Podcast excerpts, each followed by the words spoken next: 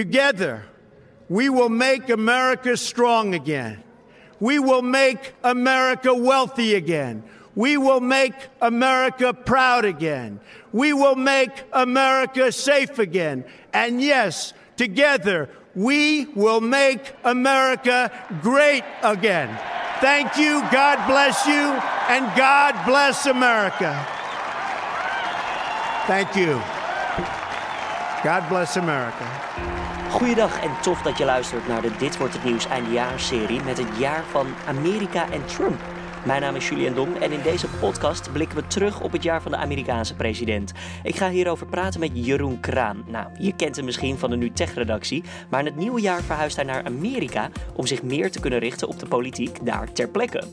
Ja, en voordat we met het gesprek beginnen, wil ik je ook nog even mededelen. Als je ons deze week van feedback op deze podcast voorziet, maak je kans op een nu.nl speaker. Gewoon eventjes je feedback dus mailen naar redactieapenstaartje nu.nl. En wie weet luister jij de podcast binnenkort terug op de nu.nl speaker. Jeroen, goedemorgen. Goedemorgen. Ja, we gaan het hebben over Amerika dus. Ehm, het is een heel erg ja, wispelturig jaar geweest, kan ik wel zeggen, voor de wereldpolitiek. Donald Trump aan de macht. Ehm, ja, even de eerste vraag. Was het zoals we misschien wel hadden kunnen verwachten? Nou ja, het probleem een beetje met Trump was natuurlijk dat we eigenlijk helemaal niet wisten wat we van hem moesten verwachten. Of althans, we hadden hem natuurlijk campagne zien voeren en eh, dat was uh, iets heel anders dan uh, wat we eerdere Amerikaanse presidentskandidaten hadden zien doen. Uh, maar we wisten Mhm. natuurlijk niet zo goed of hij dat nou ging doorzetten of dat hij als president toch ja, wat presidentiëler zou worden, zeg maar. Nee, het was al allemaal wat extremer dan voorheen in Amerika. En de vraag was dus echt inderdaad van, nou weet je, zal die bijdraaien als die eenmaal in office zit? Ja, precies. En uh, nou ja, dat, uh, dat er verschillende meningen natuurlijk over, over hoe hij het heeft gedaan. ja. Maar we kunnen wel zeggen dat hij uh, een president is gebleken zoals Amerika in ieder geval in de recente geschiedenis niet heeft gehad. Nee, en het begon eigenlijk al vanaf de inauguratie. Um, dat was denk ik meteen een van de eerste momenten dat we massaal fake news hebben gehoord. Want um, bij die inauguratie, ja, er was een enorme mensenmassa. Die is er altijd bij een inauguratie van een nieuwe president. Maar de mensenmassa leek op foto's in ieder geval niet zo groot te zijn als bij president Barack Obama. Ja, en uh, de woordvoerder van Trump die uh, hield natuurlijk, uh, Sean Spicer was dat toen nog, die hield stug vol dat het toch wel echt de grootste, het grootste publiek ooit was voor zo'n inauguratie. Photographs of the inaugural proceedings were intentionally framed in a way in one particular tweet to minimize the enormous support that had gathered on the National Mall. Inaccurate numbers involving crowd size were also tweeted.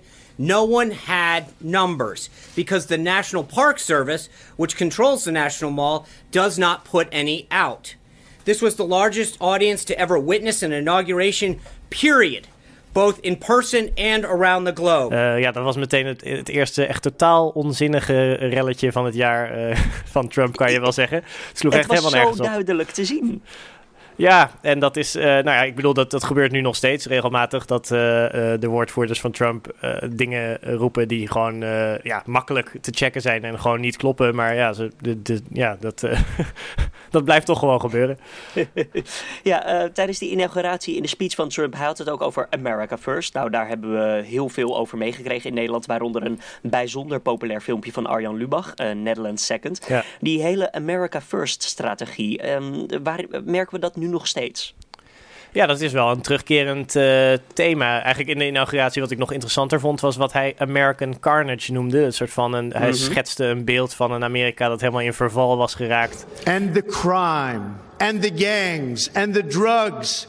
that have stolen too many lives and robbed our country of so much unrealized potential. This American carnage stops right here and stops right now. En uh, dat eigenlijk een beetje door de permanente bureaucratische klasse in de steek was gelaten, zeg maar. En dat hij uh, moest komen redden. het zat vast in de rompslomp, volgens hem. Ja, precies. En, ja, en hij wil dus, ja, zijn hele ding is dan America first, het eigen volk eerst. en dat is ook mm -hmm. iets wat hij later in het jaar nog regelmatig heeft herhaald. Uh, ja, in hoeverre die nou echt beleid heeft doorgevoerd uh, waaruit blijkt dat, uh, dat, dat hij dat serieus neemt, dat, dat is nog weer een tweede. Maar in zijn retoriek is dat in ieder geval wel een vast thema, ja. Ja, we hebben bij die inauguratie natuurlijk ook gezien ehm, dat hij ja, een man is van gewoon de normale mensentaal. Dat is ook iets wat we nog niet kennen van eerdere presidenten, toch? Nou, hij is geen uh, Obama, als in uh, iemand met uh, geweldige, weet je, super doordachte speeches en een hele, ja, de, ja, Obama was natuurlijk ook wel een uitzonderlijk goed spreker. maar, maar denk je dan dat hij niet nadenkt over zijn speeches, als ik je goed begrijp? Nou ja, je ziet dat er eigenlijk twee Trumps zijn. Er is de Trump die netjes voorleest van de tekst die, die, die zijn speechschrijvers hebben geschreven. En dan, nou, dan klinkt hij bijna als een, als een normale president. Mm -hmm. Maar er is natuurlijk ook de Trump die totaal van die speech uh, afwijkt en uh, improviseert. En ja, hij weet natuurlijk wel, zeker als je, je ziet, nou, dat wat sowieso ook vrij bijzonder is, dat Trump nog vrij regelmatig een soort van uh, campagne-speeches houdt. Dat hij het land ingaat met zijn supporters. Hè, en, en daar gewoon eens even flink tekeer gaat tegen wie dan ook op dat moment die niet mag. Ja. Uh, en je merkt op dat soort momenten dat hij dus heel erg van de, van de voorbereide tekst afwijkt. En dat hij ja, heel erg gaat inspelen op waar het publiek heel erg op reageert. En dat zijn vaak de momenten waarop hij dan ook de meest ja, de nieuwswaardige uitspraken doet. Of in ieder geval de dingen waar mensen dan de volgende dag in de media uh, uh, geschokt over zijn, zeg maar. Ja, dan, dan hebben we het echt over de populistische momenten van Trump. Ja en Twitter komt daar, speelt daar natuurlijk ook een rol bij. Want hij was al een fervent twitteraar. Um, met zijn eigen account, vooral de real Donald Trump. En daarna, hij is president, dus hij heeft een presidentieel account. Maar hij twittert nog gewoon door als een malle via zijn eigen account. Ja, en dat was ook iets waarvan uh, nou ja, ook veel van zijn adviseurs naar verluid wel van hebben geprobeerd om hem zover te krijgen dat hij dat niet meer ging doen. Uh, maar zonder succes. Als hebben dat echt gewoon geprobeerd uh, achter de schermen? Ja, er zijn wel berichten dat er, dat er veel adviseurs tegen hem zeiden van... ...goh, doe dat nou eens even wat rustiger aan... ...of laat in ieder geval die tweets eens even goed nog doorlezen... ...door, uh, door iemand van de communicatiestaf. Maar ja, Hij dat... had natuurlijk ooit eens een woord in de lucht getwitterd... ...waar iedereen op, de, op een gegeven moment dacht... Um, ...ja, wat betekent dat ja. woord eigenlijk? En de volgende dag was het weg. Ik weet even niet meer. Ja, Weet jij nog welk woord het was? Koffie, ja. ja. precies. precies. Ja, dat, dat kan er dan gebeuren. Last night the president apparently starting to write something on Twitter about the media, despite the constant negative press. Perhaps he was going to write coverage. He wrote the word kafefe, and it stayed up for an entire six hours before it was taken down this morning. You know what? Like, I don't know about America, but Donald Trump has definitely made Twitter great again. Say what you want. Nee, maar goed, het, het is, weet je, aan de ene kant dus soms twittert hij dingen. Uh, laatst was er weer in het Rusland-onderzoek een tweet die uh, zeer onhandig was en uh, mm -hmm. meteen helemaal dood werd geanalyseerd of die nou ergens toe had bekend eigenlijk. Ja. Maar dus het is soms heel onhandig, maar aan de andere kant, het is wel zijn directe lijn en als die met, met, zijn, met zijn supporters en als die iets twittert, verschijnt het ook meteen overal op uh, de nieuwszenders. En uh, iedereen gaat ermee aan de slag. Dus het, ja, wat dat betreft is het wel echt een heel, uh, heel krachtig middel wat hij, daar, wat hij inzet. Ja, het persbureau van het Witte Huis is nog nooit zo snel geweest eigenlijk. Ja, hij is het persbureau van het Witte Huis eigenlijk, ja. ja. Laten we doorgaan naar een van de volgende punten waardoor Trump veel besproken is. Namelijk de um, moslimban, of eigenlijk de travel ban, zoals die ook wel genoemd wordt. Ja. Voor het eerst in zeven, op 27 januari werd hij ingeschakeld. Ja, en daarbij wilde Trump dus uh, uit verschillende moslimlanden uh, voorkomen dat, dat er nog kon, werden, kon worden ingereisd naar uh, de VS. ja, dat was echt. Dit was nog in de periode dat Steve Bannon nog een Witte Huisadviseur was. En het was echt een van de centrale maatregelen waarmee zij wilden laten zien van hè, nou ja, niet helemaal grenzen dicht, maar wel mm -hmm. een stap daar naartoe. Uh, en, en, had Steve Bannon daar ook een duidelijke rol in, in dat besluit van die travel ban? Ja, Steve Bannon die was wel ook in de campagne echt een beetje de, de aanjager van die, die, die soort van immigratieretoriek uh, van Trump. Uh, maar ja, het was allemaal zo snel gedaan dat eigenlijk op het moment dat ze dit, dat verbod wilden uitvaardigen nog vrij onduidelijk was hoe het nou eigenlijk precies zat, hoe het moest worden ingevoerd. Want bijvoorbeeld uh, mensen uit uh, nou ja, Iran die al een visum hebben, was totaal onduidelijk of die nog wel Amerika in zouden mogen. Ja, en die werden vervolgens wel gewoon vastgehouden op het vliegveld meteen. Ja, en uh, eigenlijk was dat ook hè, nog steeds. Nu loopt er een rechtszaak over, die, over dat verbod. Maar eigenlijk meteen was dat ook wel een reden voor allerlei rechters om te zeggen van nou ja, ho eens even, dit gaat zo niet, dit gaat zo niet ingevoerd worden. Hier moet echt even beter over nagedacht worden. Ja, want dat, uh, die hele travel ban, keer op keer is die vervangen, aangepast. Um, Trump noemde het ook een watered down version op een gegeven moment. Maar op dit moment lijkt het, volgens mij het Supreme Court, begin december ongeveer, zeiden ze van nou weet je wat, zoals die er nu voor staat, mag die even. Ja, ze, ze bekijken hem dus nog wel. Er, er, is, er komt nog echt een, een zaak over en een definitieve uitspraak. Maar hij is inderdaad nu dusdanig aangepast dat er ten eerste niet meer alleen moslimlanden uh, betrokken zijn bij dat verbod. Dus uh, dat was voor het Hoge Rechtshof dan reden om te zeggen van nou ja, het is in ieder geval, het lijkt in eerste instantie niet direct hè, discriminerend. Het gaat, is niet, richt zich niet alleen op moslims. Mhm. Ehm, maar ja, dus het, het, wordt nog uitgebreider bekeken. En het zou kunnen dat er nog weer, uh, nog weer een streep doorgaat uh, ergens volgend jaar. Maar voorlopig is er inderdaad wel een beperkter reisverbod nu van kracht. Hoe, hoe ga jij daarmee om als journalist? Want jij leest dit, jij ziet dit, het gaat van heen en weer. Um, kan, je daar nog, kan je daar nog iets van uit opmaken? Nou ja, het is wel typerend, denk ik, voor de regering Trump. zeker toen ze net uit de startblokken kwamen, dat ze van alles heel snel wilden doen. Uh, en daar, ja, maar, maar dat, tegelijkertijd, weet je, hun, hun team, het transitieteam, zoals dat dan heet, wat moet zorgen voor een goede overgang van de ene regering naar de volgende. Mhm. Dat was bij Trump gewoon niet zo super goed geregeld, weet je wel. De mensen, de mensen van Obama bijvoorbeeld, toen hij aantrad, hadden echt al een heel team klaarstaan met allerlei beleidsexperts en weet ik veel wat. En bij Trump uh, als je daar nu nog de verhalen over leest, weet je, heel veel van de grote ministeries en zo, die zaten echt een beetje gewoon te wachten tot er iemand van Trump langs zou komen om te vertellen wat nou eigenlijk helemaal de bedoeling was. Uh, ja. Het was een beetje aanklooien voor het gevoel. Ja, ik, misschien ook wel omdat, omdat ze eigenlijk zelf ook niet hadden gedacht dat ze zouden winnen en dat het nodig zou zijn. Dat, dat weet ik niet precies. Maar, maar ja, het was gewoon heel even, het was gewoon wel even zoeken, zeg maar, naar, uh, naar ja, hoe gaan we nou eigenlijk al die retoriek van Trump uit de campagne, hoe gaan we die omzetten in beleid? En dat zag je dat het in begin gewoon heel rommelig ging. En dat het inmiddels, uh, ja, inmiddels wat meer op de rails is, zeg maar.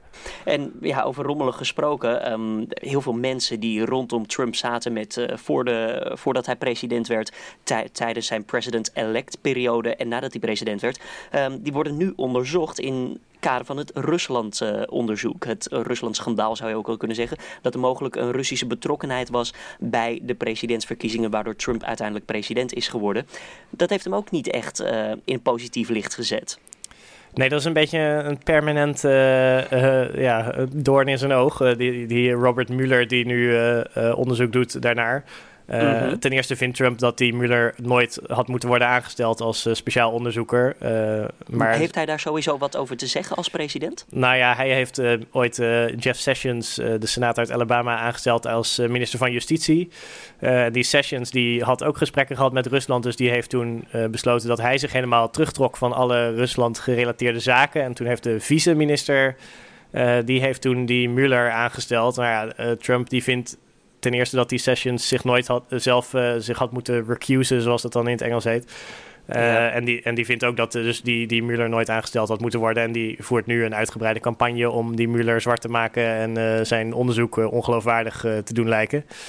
Uh, dus ja, dat is, dat is nog een hele strijd. En uh, Mueller heeft zelf nog gezegd dat het wel nog uh, voorlopig een behoorlijk deel van 2018 in beslag zal nemen, dat onderzoek. Dus daar zijn we nog lang niet vanaf. Een van de punten die ook heel belangrijk waren dit jaar was onder andere het ontslag van FBI-directeur James Comey. Dat was, maakte volgens mij ook echt een, als belangrijk punt uit van het Rusland-onderzoek, toch? Ja, dat was een beetje een van die dingen die nu onderzocht zal moeten worden. Kijk, er is natuurlijk de vraag of Trump en zijn campagne hebben samengewerkt met Rusland. Nou, daar, daar uh, verschillende meningen over. Daar, daar, zal, die, daar zal Mueller een, uh, tot een conclusie over moeten komen. Maar er is ook nog uh, de vraag of Trump en zijn adviseurs hebben geprobeerd om de rechtsgang te belemmeren, obstruction of justice te plegen. En ja, dat, mm -hmm. dat ontslaan van Comey nadat hij uh, eigenlijk uh, een beetje probeerde Trump te porren over Rusland. En Trump had Comey gevraagd om dat Rusland-onderzoek nou in hemelsnaam te laten vallen.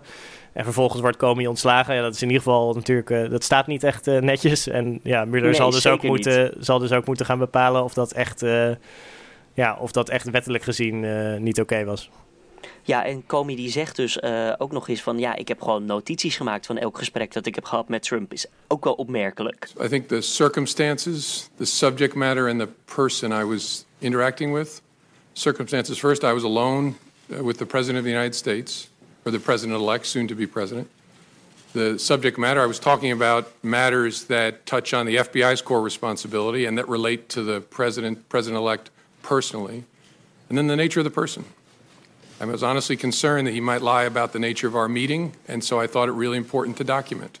That combination of things I'd never experienced before, but it led me to believe I got to write it down, and I got to write it down in a very detailed way. Ja, dat was zeer opmerkelijk. Ja. Hij was duidelijk uh, al wel in een uh, soort van mindset waarbij hij dacht: ik moet bewijs, uh, bewijs verzamelen.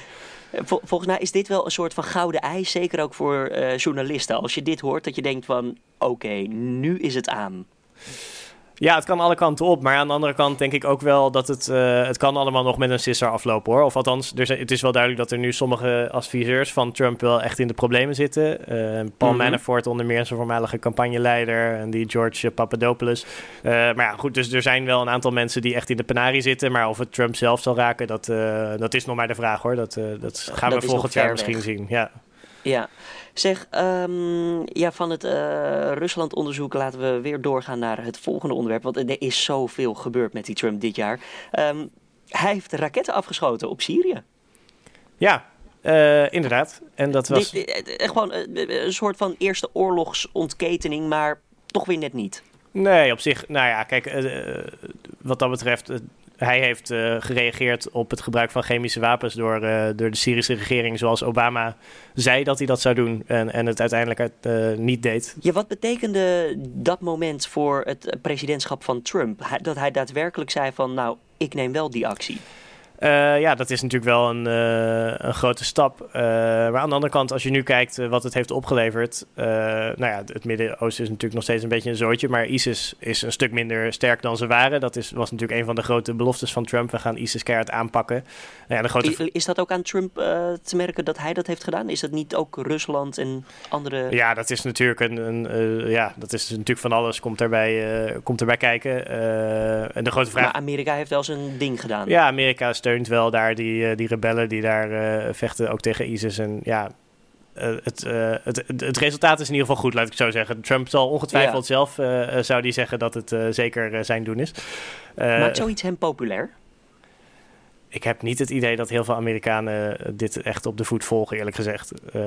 dus ik, een ver van hun bedshow. Ja, een beetje wel, ja. Het is, kijk, uiteindelijk als zometeen echt uh, weer de vraag uh, komt van wat, wat moeten we nou met dat regime van Assad en hoe uh, wordt er samengewerkt? wat kunnen we met Rusland is er natuurlijk ook bij betrokken, Iran is daarbij betrokken. Ja, dan wordt het misschien op een gegeven moment wel weer interessant als het meer in de diplomatieke sferen zeg maar, er een oplossing moet worden gezocht.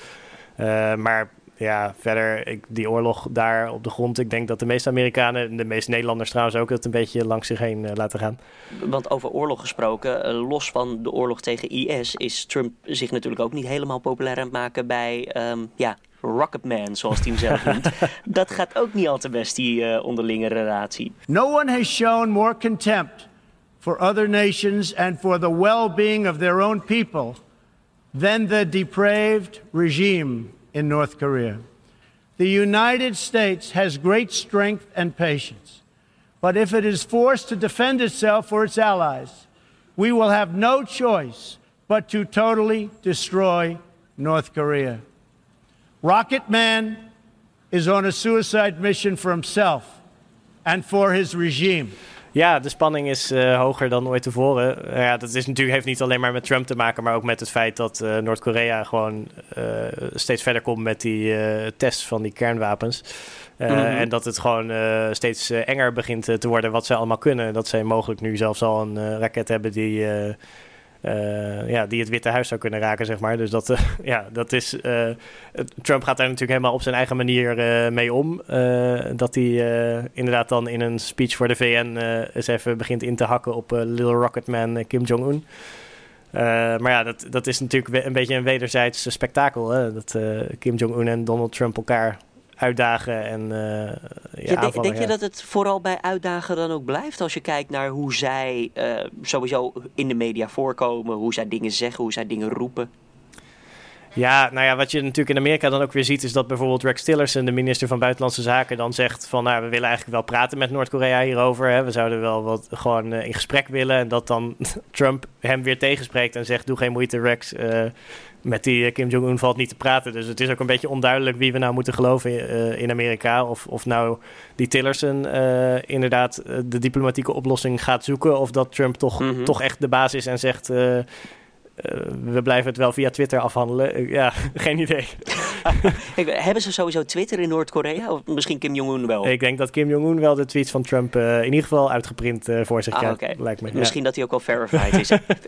Opmerkelijk toch, wat, wat er allemaal is gebeurd eigenlijk. Want jij, jij gaat je steeds meer richten op de Amerikaanse politiek. Ehm, als, als je, we, we zitten nu een beetje bijna, bijna tegen het einde al van de podcast. Maar als, als je nu zo terugkijkt in waar we het nu al over hebben gehad, kan je het nog wel geloven allemaal?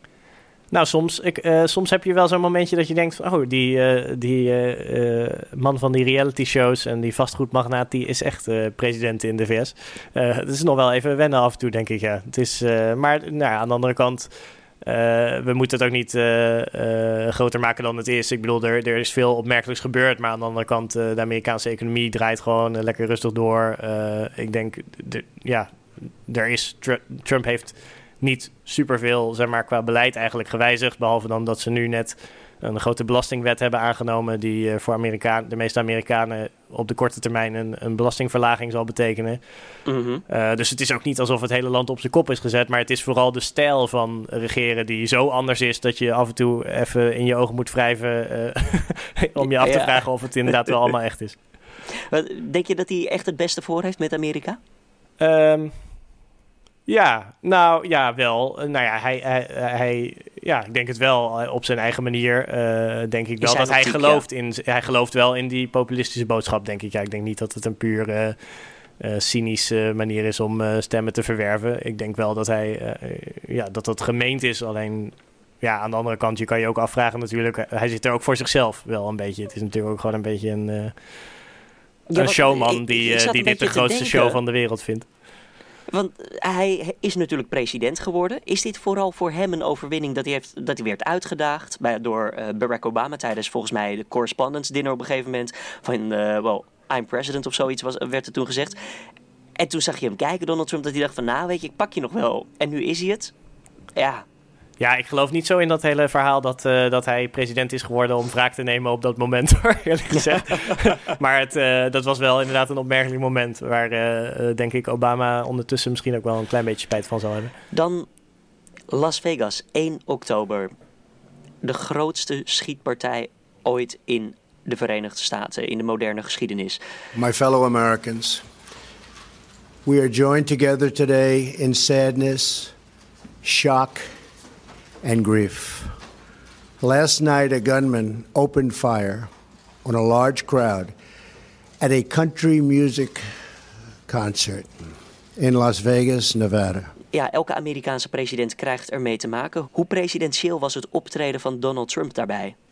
Ja, dat is natuurlijk altijd een beetje lastig uh, vergelijken. Trump is niet zo'n uh, politicus die, die dan heel warm overkomt of zo. Of die dan heel erg ja, daar ter plekke de, de, de overlevende gaat, gaat knuffelen of zo. Maar aan de andere kant kan je ook afvragen, dat, is dat wel de taak van de president? De president moet uiteindelijk, is er voor het beleid niet om een mooi showtje te maken van hoe eh, mhm. Hoe warm en eh, aardig die wel niet is. Uh, maar ja, het is zoals uh, altijd uh, in Amerika na zo'n schietpartij is er heel even een discussie over of we er nu nou niet iets aan moeten doen. wettelijk gezien, hè, of we niet strenge wapenwetten moeten of, of andere maatregelen. Altijd maar de gun control, inderdaad. Ja, en net als altijd is het nu, hoor je er nu niemand meer over een paar maanden later en lijkt er niks aan te gaan gebeuren. Dus ja. Hoe, hoe, enig idee wat het standpunt van Trump daarmee was, daarin? Ja, Trump is uh, altijd redelijk uh, duidelijk over geweest dat hij wel vindt dat uh, mensen gewoon wapens moeten kunnen hebben. En hij lijkt niet heel veel zin te hebben om daar beperkingen aan op te leggen. Op zich, zeg maar, ja, in het verleden heeft hij daar volgens mij wel eens anders over gedacht. Maar nu is hij toch wel redelijk overgegaan in die republikeinse lijn uh, dat hij gewoon uh, vindt uh, zo min mogelijk limieten en zoveel mogelijk wapen. Het, het, hele idee van hoe meer mensen wapens hebben, hoe veiliger het wordt. Want dan kan je de bad guys doodschieten. Dat idee. Ja, is dat misschien ook een beetje gewoon um, als je zegt dat je die wapens wil, dat je dat wil minderen, dat dat een gewoon politieke zelfmoord is. En ondanks dat je dat zelf misschien wel zou willen, dat je dan maar gewoon zegt van nou weet je, iedereen zijn wapen. Nou ja, de demo veel democraten willen het natuurlijk wel. het is in sommige delen van het land heel onpopulair om wapenbezit te beperken. Inderdaad, dus in sommige delen van het land is het inderdaad als politicus niet heel slim om daarvoor te pleiten. Aan de andere kant zag je kort na Las Vegas heel even dat er in ieder geval ook wel republikeinen waren die zeiden van goh, misschien uh, die, die, die schutter uh, in Las Vegas die, had, die gebruikte wat een bumpstock wordt genoemd. Dat is een soort manier mm -hmm. waarmee je een semi-automatisch geweer uh, kan, zich kan laten gedragen als een, automatisch, een volautomatisch geweer. En toen waren er wel wat. En volautomatische geweren zijn in Amerika wel verboden. dus toen zeiden, waren er wel wat Republikeinen die zeiden van. Nou ja, misschien die bumpstocks. moeten we daar wat aan doen? Want in feite zorg je ervoor dat mensen toch nog zo'n volautomatisch geweer hebben, terwijl dat niet mag. Uh, ja, het is gewoon een workaround. En heel even zei zelfs de NRA, de wapenlobby, zei van... nou, daar kunnen we ons misschien ook wel uh, in vinden in zo'n maatregel... om alleen specifiek die bumpstocks te verbieden. Uh, maar de NRA die bedacht zich weer en de Republikeinse partij met hen... want ja, die, dat is ook gewoon een hele machtige lobby en er gaat veel geld in om. En het, ja, er is gewoon niet... de politieke wil is er gewoon niet om, dat, om daar iets aan te doen. Ondanks het feit dat er elke keer van dit soort tragedies gebeuren. En dat er uh, binnen de Amerikaanse bevolking op zich best wel een meerderheid voor uh, strenge wapenwetten is. Ja. Lijkt het toch niet uh, door Washington DC te kunnen komen. Zeg Jeroen, als jij een vooruitblik zou moeten doen in 2018, wat worden de, een van de belangrijkste nieuwsevenementen, nieuwspunten, denk je, vanuit de Amerikaanse politiek gezien? de campagne gaat alweer beginnen. Hè? Uh, november 2018, tussentijdse verkiezingen. Uh, en dat, uh, er staat voor de, vooral voor de Democraten mogelijk heel veel op het spel. Of althans, zij hebben veel te winnen, want zij kunnen mogelijk de controle terugkrijgen, de meerderheid in het congres. En als dat lukt, dan wordt het voor Trump nog heel lastig om in de rest van zijn termijn grote wetten door te voeren. Dus ja, ze zullen alles op alles gaan zetten om in ieder geval in het Huis van Afgevaardigden meerderheid te verwerven. En of dat gaat lukken, ja, ze moeten 24 zetels winnen. Dus dat is een aanzienlijk aantal. Maar gezien hoe onpopulair Trump is nu in de peilingen en de Republikeinse Partij, is er best wel een kans dat het ze gaat lukken in het nieuwe jaar. Jij verhuist ook naar Amerika, zoals we in het begin van deze podcast al zeiden. En um, ja, je hebt ook een nieuwsbrief die mensen kunnen volgen, zodat ze op de hoogte blijven van al die Amerikaanse, Amerikaanse politiek, toch? Ja, zeker. Via 50staten.nl uh, eh, kunnen mensen zich daarvoor opgeven. Jeroen, ik wil je hartstikke bedanken en ja, we zien je de volgende keer wel weer. Hartstikke mooi. Doeg! Dit was weer een aflevering in de podcastserie Het Jaar van, gemaakt door nu.nl. Jeroen Kraan hoorde je over zijn kijk op Donald Trump als president van Amerika. Deze hele week vind je van maandag tot en met vrijdag een nieuwe uitgebreide podcast online. Voor nu, thanks voor het luisteren.